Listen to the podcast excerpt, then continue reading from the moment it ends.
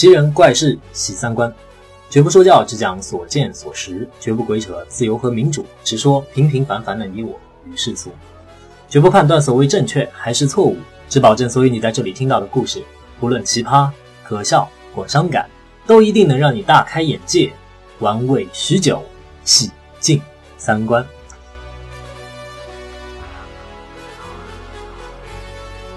奇奇怪怪的故事只讲给同样奇奇怪怪的人来听。接下来就让我们进入本期主题：希望与绝望的彩票。有多少人做过这样的梦？买了一张彩票中了大奖，从此改变人生。原本别人看你的眼神都从俯视变成了仰视，有了钱的自己一下子从孙子变成了大爷。明明实质上的变化都没有，却感觉像喝了阿华田，人人都在夸你了不得。当真是有钱能使鬼推磨，只要你有钱，世界都能在转瞬间焕然一新。尽管我们都知道彩票中奖的几率微乎其微，但因为一旦中奖后给生活带来的那种翻天覆地的变化，让许许多多人为之痴狂。今天我们就来说一个关于彩票的故事啊！好了，让我们进入洗三观部分。老规矩，先给当事人打个马赛克。以下故事纯属虚构，如有雷同，那只说明一件事儿。就是你的世界足够大，身边的奇葩足够多啊！为了叙述方便呢，以下主角以我来代称。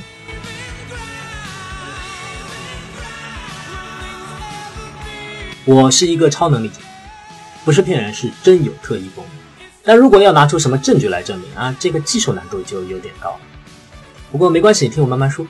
我的超能力呢是预知，经常呢会有天神托梦给我，告诉我一些东西。这些梦呢，有些时候清楚，有些时候模糊。你先不要笑，说真的，几乎是每次都很灵验。小时候有次梦里的天神告诉我，走路要远离草丛。第二天我们正好几个发小就一起在树丛边打打闹闹，我就想到那个梦里的声音啊，产生了警觉，始终跟树丛保持距离。还真是巧了，后来有点玩大发，一个发小就被推倒进了树丛里。只听他哇的一声大叫，等他爬起来的时候，他的脸上咬了一条手腕那么粗的大蛇。我们这些小孩吓得真是屁滚尿流，全部四散而逃。这件事情之后，这个发小的脸上留了一个一辈子都抹不掉的疤，而我则对梦里那个天神开始深信不疑。后来呢，不知道什么时候开始流行起了彩票，电视里也出现了一个那个大转盘啊，常有人上去转一下，有时候转的那个人失望，有时候转的那个人开心的上蹦下跳。有时候甚至连电视机前的大人们都激动地欢呼起来，说是电视机里面这个人发的中了五百万。哎，我当时就问，哎，五百万很多吗？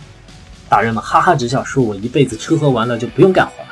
啊，突然一想，我就觉得好新奇，于是就拼命地问大人们，这个东西怎么玩啊？啊，了解到越来越多的规则之后，我就对彩票这个东西越来越着迷。你想想，简简单单七个数字，却能够改变人的一生。简直太刺激了，根本停不下来啊！之后每天睡觉前呢，我都会做一些奇怪的仪式，希望天神能够到我的梦里来传两句话啊！最好呢就是直接告诉我那七个数字。真是功夫不负有心人，尽管梦里的天神失踪了好多天，有时候呢即使发生了，也是说一些不着边际、不疼不痒的话，但是最终还是那有那么一次告诉我整整七个数字，清清楚楚的七个数字。我醒过来，那个兴奋呢，就赶紧拿起床边的纸笔给记了下来，然后跳下床，叫醒还在睡觉的爸妈，告诉他们一定要按照这七个数字来买彩票。啊，爸妈当时还没睡醒，然后迷糊着呢，劈头盖脸就骂了我一通，说我小小年纪怎么这么财迷啊？把我那个急的，就穿了一件背心就跑出去，到处问人家啊怎么买彩票，哪里才能买彩票？费尽了九牛二虎之力，终于跑到了彩票站，结果里面那个大妈呢，竟然还说我年纪小啊，不能卖给我。必须要找我爸妈过来才能买，哎呦，我真觉得那个买彩票怎么就这么困难呢？幸好这个时候路过了隔壁家的大哥哥，他刚毕业上班，然后平时也挺照顾我的，赶紧就叫住他，让他帮我买彩票。他本来赶着上班呢，但是又不过我的执着嘛，就听着我的，啊，把那七个数字给买了。买完彩票之后，我那个激动啊，连蹦带跳就跑回了家啊。尽管我大半天没有上学，一到家就被老妈抓住了一顿打。不过我毫不在意，完全是痛并快乐着的状态。只是突然想起来一件事，哎，那个彩票是大哥哥花钱买的。你想想看，那个时候两块钱其实也挺值钱的。而且我当时呢，只是告诉了他一定要按照这七个数字去买，也没有说这个就是买了给我的呀。所以他就理所当然的自己塞进自己钱包里去了。而且他当时正急着要去上班，然后买完彩票之后就一溜烟就走了。我当时也就是脑子一热，就就只顾着开心就跑回来了。哎，我这个不行，得赶紧要凑个两块钱，把那个彩票从他那里给要回来。真心是不凑巧，哎，他当时谈恋爱遭到家人反对，那天出门之后就再也没有回过家。哎，我那个是愁啊，几乎天天就守在他们家门口，好不容易帮家里面做家务啊，什么拖地板啊、买酒、买烟、打酱油，给凑到了两块钱啊，生生就是给不了他，买不到他手里的彩票。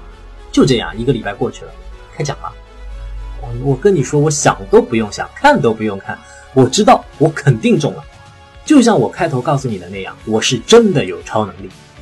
后来你知道怎么着？那个大哥哥就回来了，他开着一个小轿车，带着漂亮的女朋友啊，他爸妈可待见他了。之前不和的事情，好像现在看上去之前都没有发生过。再后来，他们一家人就搬走了，说是那个搬到更大的房子里面去了。临走的时候呢，他还送了我一个那个当年最大最贵的变形金刚。哎，小伙伴们呢就在旁边叽叽喳喳，羡慕的要死。但是我心里面想的就是。那个哥哥的大房子啊，小轿车，甚至还有那个漂亮的女朋友，其实都是我的，或者说都是我帮他搞定的。然后看到爸妈那个吃晚饭的时候，羡慕的说起隔壁家现在的幸福生活，我哼的一下就扔下碗筷不吃了。我真的是很不甘心，但转念一想，没事儿，我还有机会，只要天神再出现在我梦里一次，再告诉我那七个数字，我就一定还能再中一次。于是呢，睡前那个奇奇怪怪的仪式又开始了。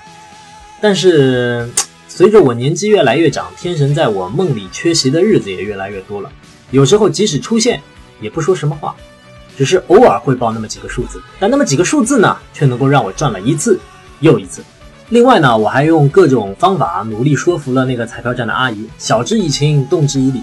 没事儿路过呢，帮他打个杂，跟他聊个天啊，一块钱十串的那种羊肉串，我不知道现在的小朋友们有没有见过，我还经常会分给他两个。这人心呢，毕竟是肉长的，他就对我买彩票这事儿就睁一眼闭一眼了。我就按照天神给我的那几个零星的数字买，尽管中不了大奖，但每次都不会空手而归。啊，十块钱变二十，二十变一百，这样的简直是易如反掌。慢慢的。因为经常在彩票站晃悠，那边的大叔大妈们也都认识了我，我也越来越懂得了彩票到底是怎么一回事了。尽管天神在梦里面那个提示越来越少，我发现自己也能够开始掌握这些数字的奥秘。真是不吹牛，我有好多个笔记本，其中一本就记录了所有我在彩票上的投入和获利。截止到我二十四岁本命年生日这一天，我在那个彩票上花了二十四万五千一百八十四元，获利三十七万八千八百八十八元。在那个时代，这真的不是一个小数目。没错，自从小时候买了第一次彩票之后，我就再也没有停下来过。或许对于别人来说是十赌九输，但是我却一直在赢。这个回报率，不管让谁来看都是高的非常可怕的。你要想，这毕竟是彩票。尽管后来可以在网上直接买彩票，但是我还仍旧热衷于驻足彩票站。我享受跟人谈论如何选择彩票。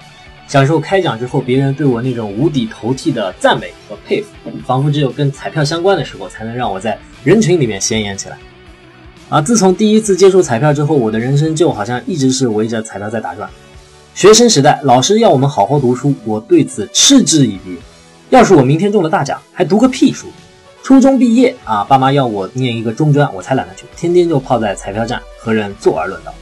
我生活呢很自由随性，对物质的要求也不是很高，平时就玩玩网游打发一下时间，有时候呢就去研究一下市面上新的博彩项目。反正彩票带来的收入呢，让我的日子远远要比那些，呃普通的公务员啊、办公室白领要滋润得多。告诉你们，这就是超能力者的特权。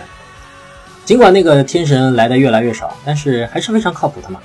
至少他每次出现都不会让我失望，每一个数字都能给我带来确确实实的收入。你说这不是超能力是什么？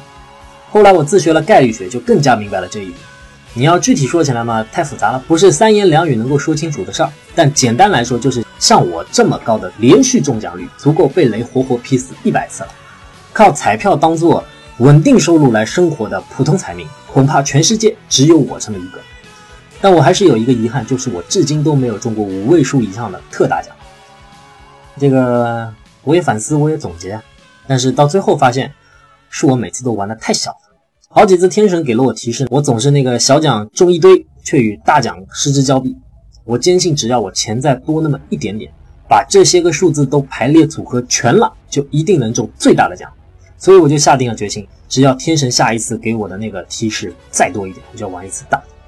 没多少天后，真是天助我也！天神一口气给了我五个数字，五个数字，这是继隔壁大哥哥中奖之后最多的一次。所以这一次我就以死相逼，让爸妈抵押了我们目前正住着的房子，借来了三百多万的高利贷。尽管抵押房子这个决定呢，让他们手里捏了一把汗，但看到我那么胸有成竹，也就放手让我去干了。毕竟他们看了我买了那么多年的彩票，也赚了那么多钱，多多少少已经信了我这个邪了。我就把这五个数字玩得风生水起，所有可能的数字组合都算了上去，拿上所有的本金全部押上，心里算着啊，这次最少也要能够挣个几千万吧。我还想着，其实早就可以这么干了。我买彩票这么高的回报率，比人家炒股啊、炒基金、炒期货可要靠谱多了。这下子我应该能够上报纸了吧？那标题要么就写“全世界认证超能力者第一人，预知彩票中奖率高达百分之九十九”。哎，你想搞不好我还能够登上那个富豪榜，哎，顺便再拿一个什么诺贝尔乱七八糟奖啊！到时候一定会有很多人来找我签名吧？我这个字得要好好练了。另外呢，美国不是有个什么《时代周刊》吗？这次封面人物要不要让我试试？哎，真是别提了，当时我心里那个美啊！就这么，终于等到了开奖那一天，我们全家一起坐在电视机前等着摇奖。桌前摆了一个大火锅，为了讨口彩呢，我妈还一口气买了八瓶大可乐，围成一圈，就等着摇奖结束，全家人抱成一团，然后庆祝一下。结果，我爸直接中风送进了医院，我妈为了还高利贷拼命工作，八个月后积劳成疾，从楼梯上摔下，重伤不治。我为了躲债，徒步穿越了一个又一个城市，天神再也没有在我的梦里出现过。我开始怀疑过去所有这些是不是我的幻觉，但我依旧买彩票，因为除了这个，我没有第二个谋生的技能。而彩票还总是能够让我赚些小钱，让我轻轻松松过上一天三顿包子、晚上网吧包夜的日子。说真的，我还是有超能力的吧。那些说我是疯子的人，你们到底懂什么？要是我明天中大奖了，你们还敢对着我指指点点吗？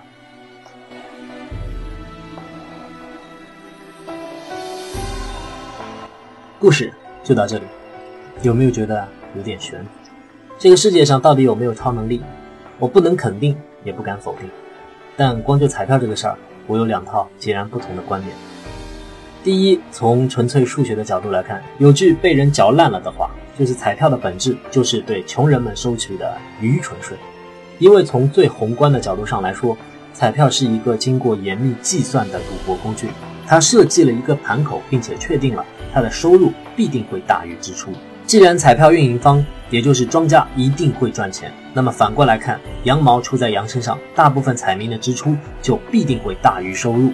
也就是说，从总数上来看，一定会一将功成万骨枯。我没有自信能成为那个站在尸体堆上剑指云端的将军，这不是勇气和智慧的问题，只是数学的概率。基于这一条，我自己绝不会买彩票。当然了，本片故事主人公非常神奇，不管出于什么原因，总之他保持了很长一段时间的彩票收入大于支出。第一条中所谓愚蠢税这事儿就跟他无关了，而他的症结在于想要改变人生，也就是想要杀出 loser 们的重围，成为那个将军。其实这也是大部分彩民购买彩票的最大动因。对于生活在社会底层、没有人脉、没有技术、没有资金、找不到出路的人们来说，每一次开奖都是一个超值的希望。因为超低的两块钱成本，让他们在开奖之后，即使不中，也不会失望到哪里去。实际上，抱着小赌怡情购买彩票的人，更像是在拿小钱买希望。中了就是祖上积德，不中反正也不觉得是损失。尽管这个希望渺茫到无比小，却像灯塔一般，给人继续向前的勇气，不至于被层层重压击垮。基于这第二条，我不反对别人买彩票。而关于这个故事，你要问我有什么评述，我只能说，我听了，我写了，我讲了，但我觉得要评论这个故事，我还远远不够格。如果你有什么样的见解，哪怕只是只字片语，也请尽管来告诉我。我是主播广树，宽广的广，大树的树。如果喜欢这样的奇葩故事，欢迎添加微信公众号“奇人怪事喜三观”或是我的个人 QQ 幺幺五七零幺四幺四。说说你的感受，或是把这里当做一个树洞。平时有什么委屈的、开心的、蛋疼的啊，不好意思跟人说的、没法说的，请尽管往这里来道。另外呢，再做一个广告，我跟一堆朋友凑在一起，正在做一档全程高能无节操聊天的节目，叫做“叉叉圈圈一身黑”。啊，现在真心是好多人一起来参与，分了组，然后各自筹备了一些期的节目，好像已经有八期节目了。因为整个制作节目的流程比较长，而且我们都是在职员工嘛，导致节目还比较少。